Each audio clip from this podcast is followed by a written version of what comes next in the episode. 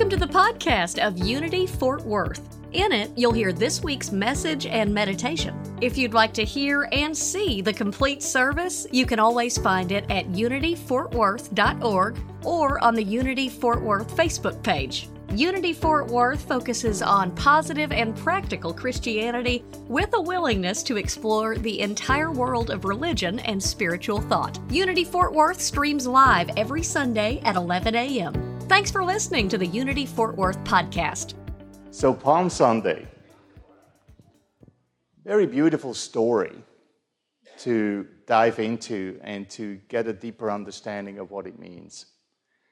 And in this story, I think it's probably familiar to most of us.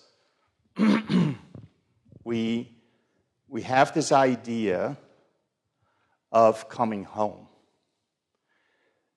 Part of the reason why I wanted Cantor Sherry Allen uh, be here last week is I wanted to share with you the Jewish perspective through the eyes of someone who is Jewish, what Passover is about because Palm Sunday merges into Passover.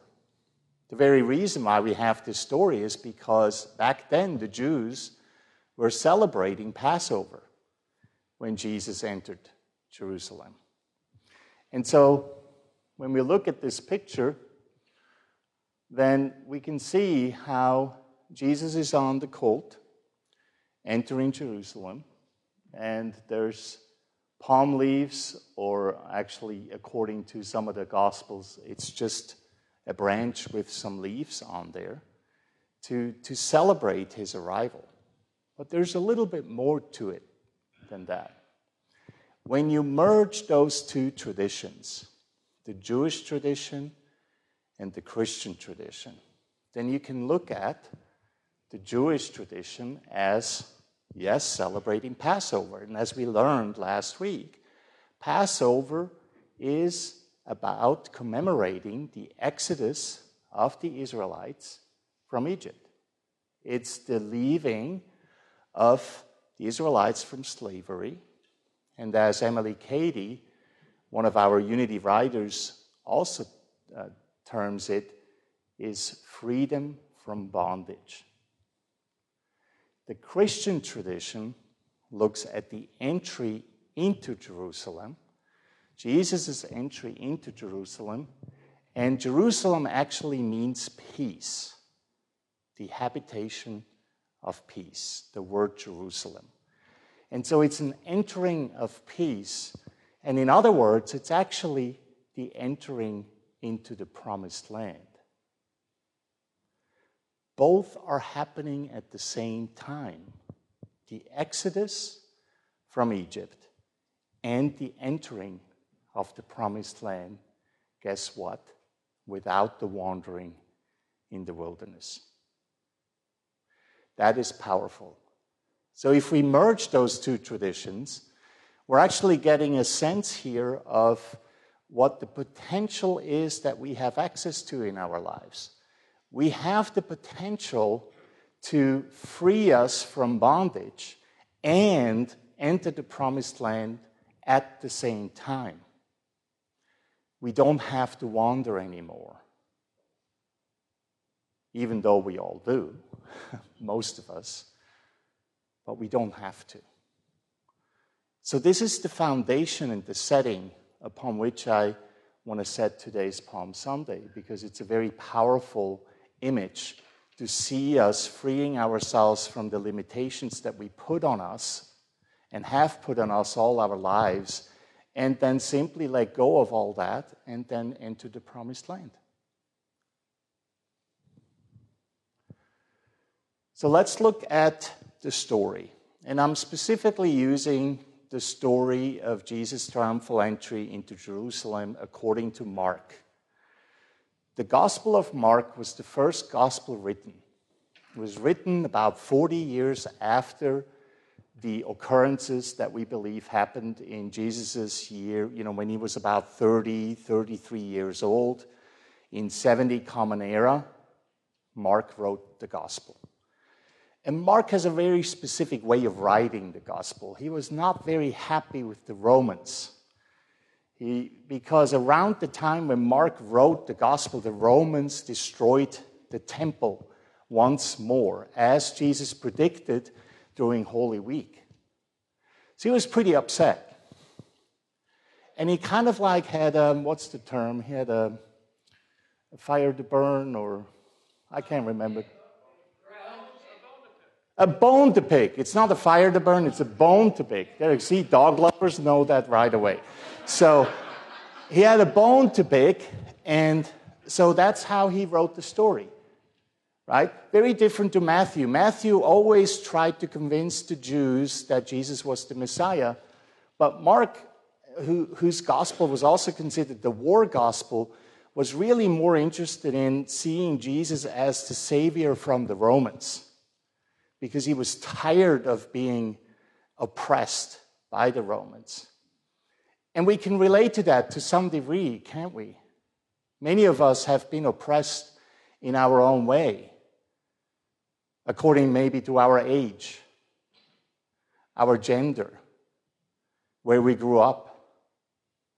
You know, that kind of oppression that we read in the stories is our own oppression that we experience every day. So the entering of Jesus then is the liberation of that oppression. It's a very important way of looking at it. Now, there's four parts to this story. And if you want to look up the sermon notes, there's the scriptures there, and there's a lot more notes on today's sermon, which I can't go into today uh, for time's sake, but I encourage you to read a little bit more, maybe after service or right now. I don't mind if you pull out your phone during service and just study a little bit more. That's always good, right? But there's four parts to it. The first part is Bethany. And you go, Bethany? What? How is that a part? He just barely men- mentions Bethany in the first verse. The second part is the colt. And by the way, the colt takes up most of the story. And interestingly enough, we usually don't care too much about the colt at all. And yet, actually, if you think about it, if a writer writes something, it gives a lot of attention to something, shouldn't we pay attention to? So why aren't we paying attention to the colt? The fourth part, the third part is the entry itself. And then the fourth part is just a little snippet at the very end where Jesus looks around the temple before he goes back to Bethany, right? So we all kind of remember that story, right? So Bethany is significant because at that time, Jesus and the disciples weren't staying in Jerusalem. They were staying outside of Jerusalem. And Bethany is a town, and that's actually a real town that's at the Mount of Olives, just at the foot of the Mount of Olives. And Bethany is significant because in Bethany is where Jesus raised Lazarus. Do you remember Jesus raising Lazarus? Right? And do you know whose uh, sisters, what the names of the sisters of Lazarus were? Mary and Martha. Very good. So they were still living in Bethany. We don't know if they actually stayed with Mary and Martha, but for a gospel writer's perspective, there must be some significance to the idea why he wrote, why Mark wrote, they were staying in Bethany. One was very practical. Josephus, uh, who is a, a, Roman scholar who wrote around 100 Common Era about um, whether Jesus actually existed or not, he found records that there was someone who was crucified around that time uh, that bore the name Christos. Um, he's one of the very few Roman writers who, who uh, significantly said, yeah, he existed. It's a historical fact. He also said that there were about 3 million people gathering around Jerusalem at that time. 3 million people. Can you imagine that 2,000 years ago? How many people would that be nowadays? Probably as many as we can fit into a Costco, right? Huge. So it's very clear that you know you wouldn't expect that anyone has any room in Jerusalem, so most people would just then find accommodations around Jerusalem. And that's what Jesus and the disciples did. And then the Mount of Olives is also very significant because, as we know, metaphysically, mountain means the higher states of consciousness. When we walk up a mountain, whenever Jesus walks up the mountain, always meant that that means us giving us time to lift ourselves up into the higher realm of spirit and understanding. And olives represents love. Love connected to the Apostle John, who was always there when Jesus did any healing. Whenever Jesus did healing, he usually brought Peter, James, and John. John representing the power of love. It's massive how much symbolism is in those stories. And it starts out with that. It starts out with Bethany, where Lazarus was raised from the dead, which means metaphysically, not really physical dead, but spiritually dead. Who hasn't had that experience before of just not feeling connected to God? Anyone?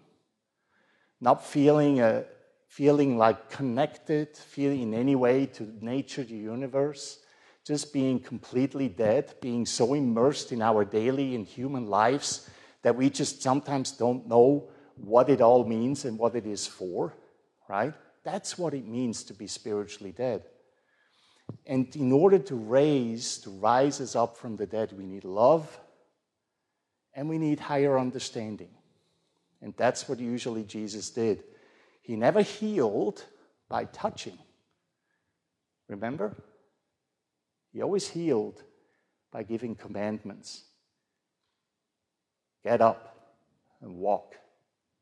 Wake up. Right? That's the power that we have. So then the colt. Go! Oh, Hosanna. Good one.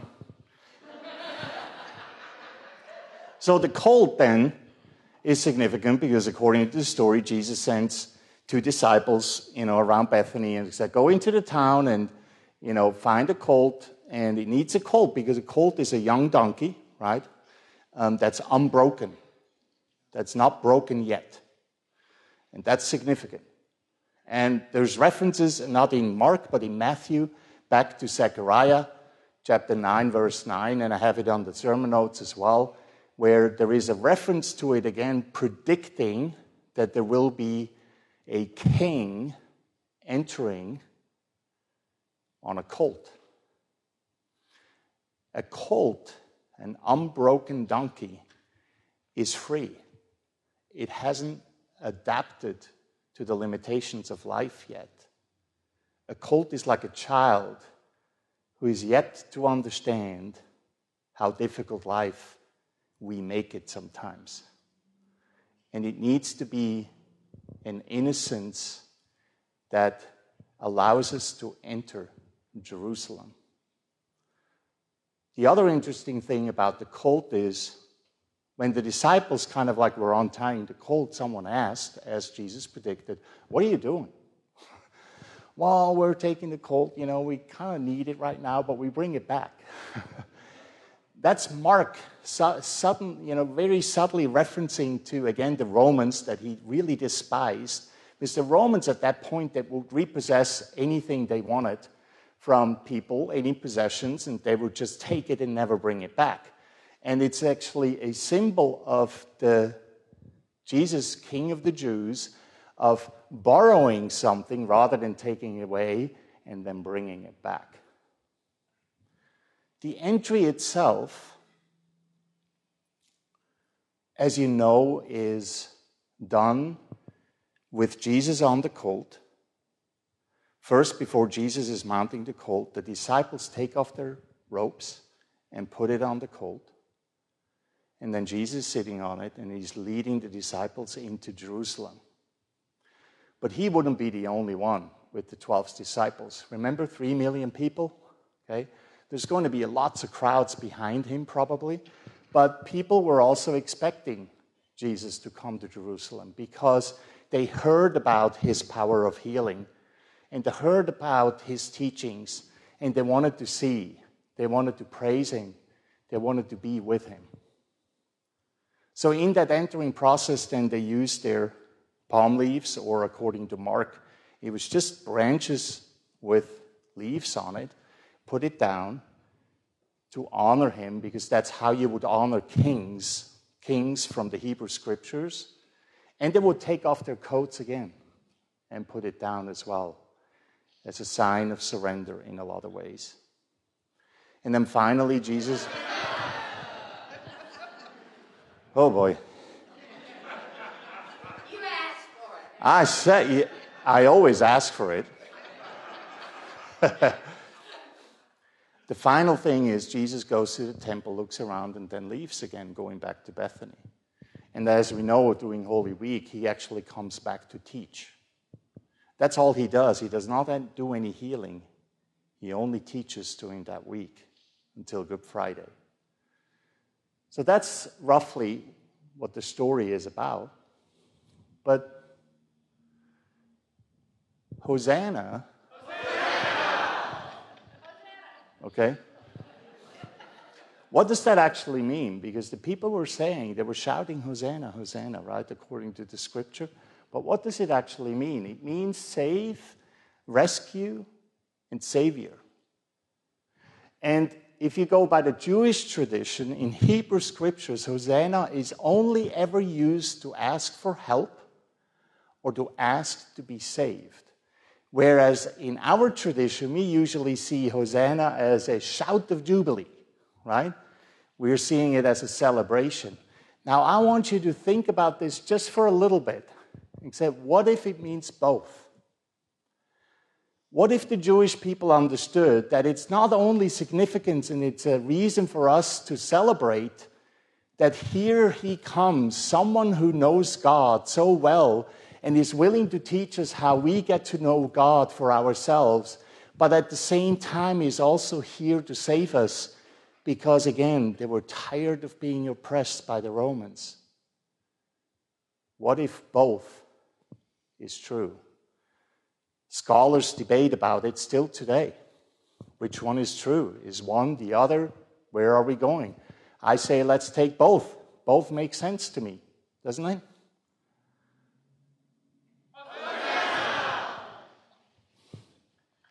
So, what does it all mean? Metaphysically, we need to start in the middle.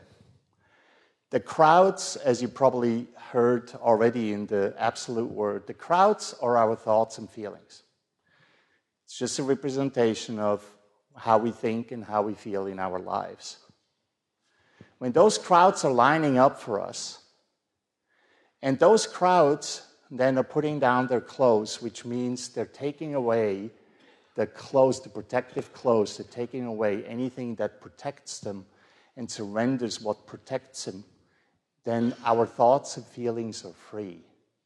They're lining up with the Spirit of Christ. As we know, Jesus represents all of us. Jesus is not seen in unity as a person that lived 2,000 years ago and could only do, only do things that only he was able to do. No, not at all. Jesus represents the Christ within, and we have the power to do all those things ourselves. So when we think of Jesus entering, it's us finally realizing who and what we truly are. And when we do that, all our thoughts and feelings stop fighting. They take off their protective clothes and to surrender. That's what it means, just that simple entry into Jerusalem. The colt is significant because the colt represents the human side of us. What are donkeys? What's the number one thing that comes, up, comes in your mind when you think about a donkey? Donkeys are stubborn, right? That's kind of like the negative way of looking at the donkey. What is a donkey? Also, it's very has a lot of strength and has a lot of endurance. The donkey actually represents the stubbornness in a positive way a lot of endurance. And when we do the work that we ought to do in our lives, then we endure humanity to finally realize our spirituality. And the mounting of Jesus being on the donkey means the mastery of that. Once we get into understanding our spirituality, we get to master even the stubbornness in our own lives. We get to master Hosanna. Okay, before this is over, I'm going to be quicker than you are. So. So the cult is really, you know, has really a lot of significance metaphysically too. It's unbroken because when we are innocently living our lives as human beings, we are receptive to our spiritual mastery that we can use. The disciples taking off, over their, uh, off their clothes and then put it on the colt is again their surrendering of their own limitations and give it to Jesus so he can mount and master the humanity. Remember, the disciples represent the 12 powers for us. Every disciple is one of the powers, and them taking the clothes off means that we have all mastered all the 12 powers in that moment. Already talked about Bethany and the temple then as the final conclusion which is not given to us in this story, but will be revealed to us throughout the week. And I encourage you this week, if you have a Bible somewhere, take it out, dust off the dust, okay? Open it up, choose any of the gospel where the, where the story is in, doesn't matter. Any version of the Bible doesn't matter. And read every day because it's magnificent how much we can learn about ourselves by doing so. The temple is the core of our soul, is who and what we truly are. It's the essence of spirit that we all entail. Jesus comes in on the path of perfect peace that passes all understanding, fully realized, all thoughts and feelings lining up, everyone putting down their leaves and their coats, surrendering everything that ever stood in the way of realizing the one. And then he looks around the temple, the core of who we are, to get ready to cleanse it. We are eternal in spirit, and we are eternal in many other ways. And that is basically what this story means our ability to step up, to master our own stubbornness, to sometimes fight against our spirituality, and to enter the habitation of peace, to find the core of who and what we are. And if we do so proudly and knowingly, then everything in the universe will just line up. That's all there is to it. Hosanna! Too late. Uh, so, how can we apply all this in our lives? I promised you I would talk a little bit about the war in Ukraine because it's very difficult to use a story like that, I find, and then apply it to something so real and horrible like what's happening right now, isn't it? any war, whether it's Ukraine or the Afghan war or any war that ever happens, is, is always terrible and should never happen. But it's an expression of our own inability to harmonize with each other. First and foremost, to harmonize with ourselves. so, how do we apply this story to a war? We apply it in that way that we understand that the only way to change war is to be at peace ourselves. We're almost 6,000 miles away from Kiev. 5,800 and something. I looked it up. That's how far away we are. And if you're really honest, if you're like me, then that just feels too far away for me to do anything, right? And yet, all the stories, and especially the story of Palm Sunday, is giving us evidence and a clear inclination what is ours to do and is to find peace within ourselves and with each other. And how often do we lose that peace? How often do we fail to be kind and gentle with each other? And how often do we go to war with ourselves without even anyone telling us to? That is how we apply it. That is how we apply this story to say, I'm going to raise myself from the dead and remember who I am, and I'm going to master by stubbornness of failing to remember who and what I truly am, and then I'm going to enter my peace until all my thoughts and feelings are lined up to find the core within myself and celebrate that. And I can do this without anyone's help. Isn't that amazing? You don't need a PhD or a master's or anything like that. All you need is yourself, have some faith, and the ability to think and feel. That's all it takes.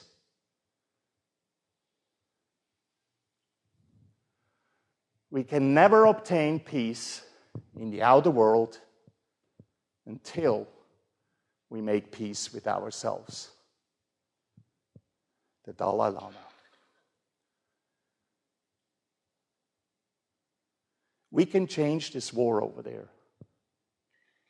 If anyone in here and anyone online will be at peace for one day without going to war with ourselves and anyone, I am convinced we would feel it. Something will change in this world. And if we continue to do that and learn how to do that, it will effectively change the world for the better. Hosanna. I know I cheated. I'm sorry. I cheated. I cheated. That's what I do.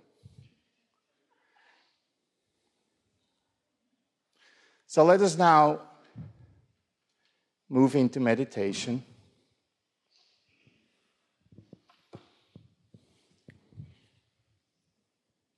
And just remember for a moment who and what we are the temple, the church, the rock upon which we build our own.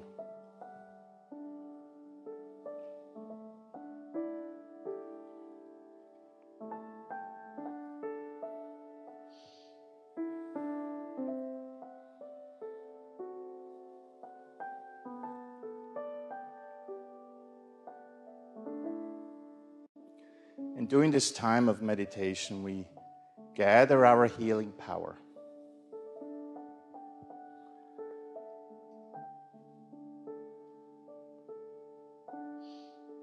We come together as individuals, the perfect expressions of God. We come together as a community, showing the grace of God within ourselves and each other.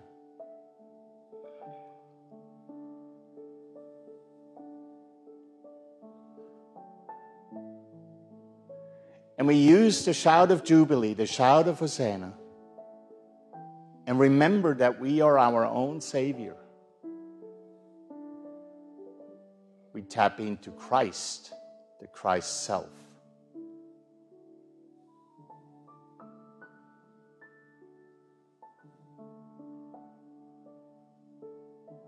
And whatever goes on in this world or in our lives,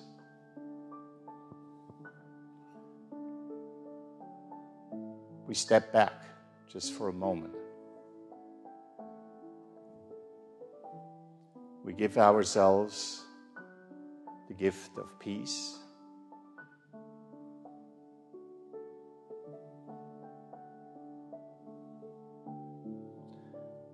We allow ourselves to grow, to surrender. We take off, off our coats and lay it down in the feet of each other. We take the palm leaves, a, sh- a sense of strength, and present it to each other.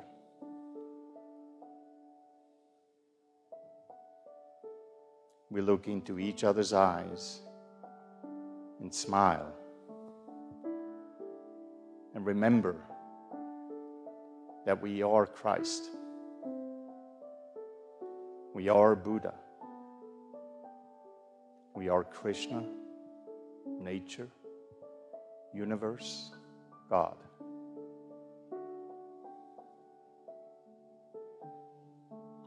Together we ride into Jerusalem, allowing ourselves a sense of peace to dwell.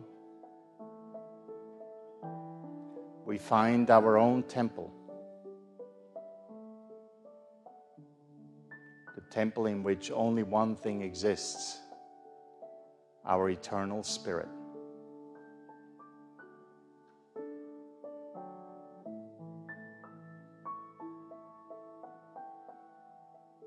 So we take that spirit and share it. We share it freely because there's nothing that we can do that ever lets us run out of that spirit that we have to give. We share it with ourselves, our loved ones, and 6,000 miles away into Ukraine or wherever we choose.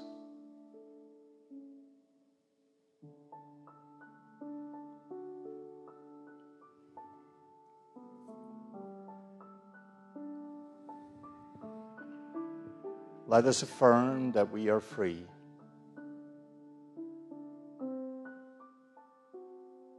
free from bondage.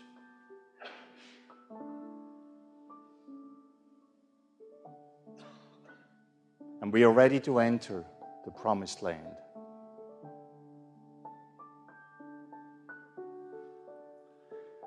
Let us affirm that we are the people who deserve to awaken, to be at peace, to be loved, to be kind and extend the same to others.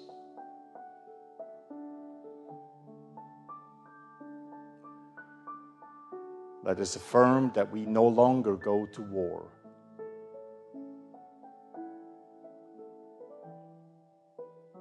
That we'll do whatever we can to be at peace whenever we can think of it.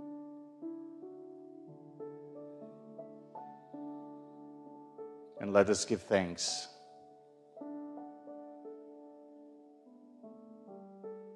Give thanks to the many ways we can serve. Give thanks to the many ways we can receive.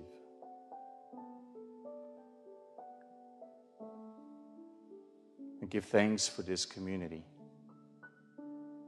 A bright, shining light in a lot of darkness,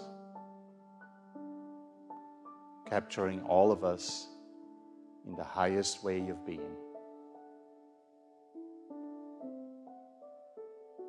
Because not only this is what and who we are, but we deserve to be that as well. And so it is. Amen.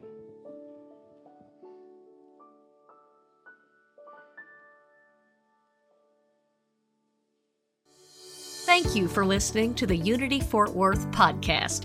You just heard this week's message and meditation. For the live streams and more information, go to unityfortworth.org.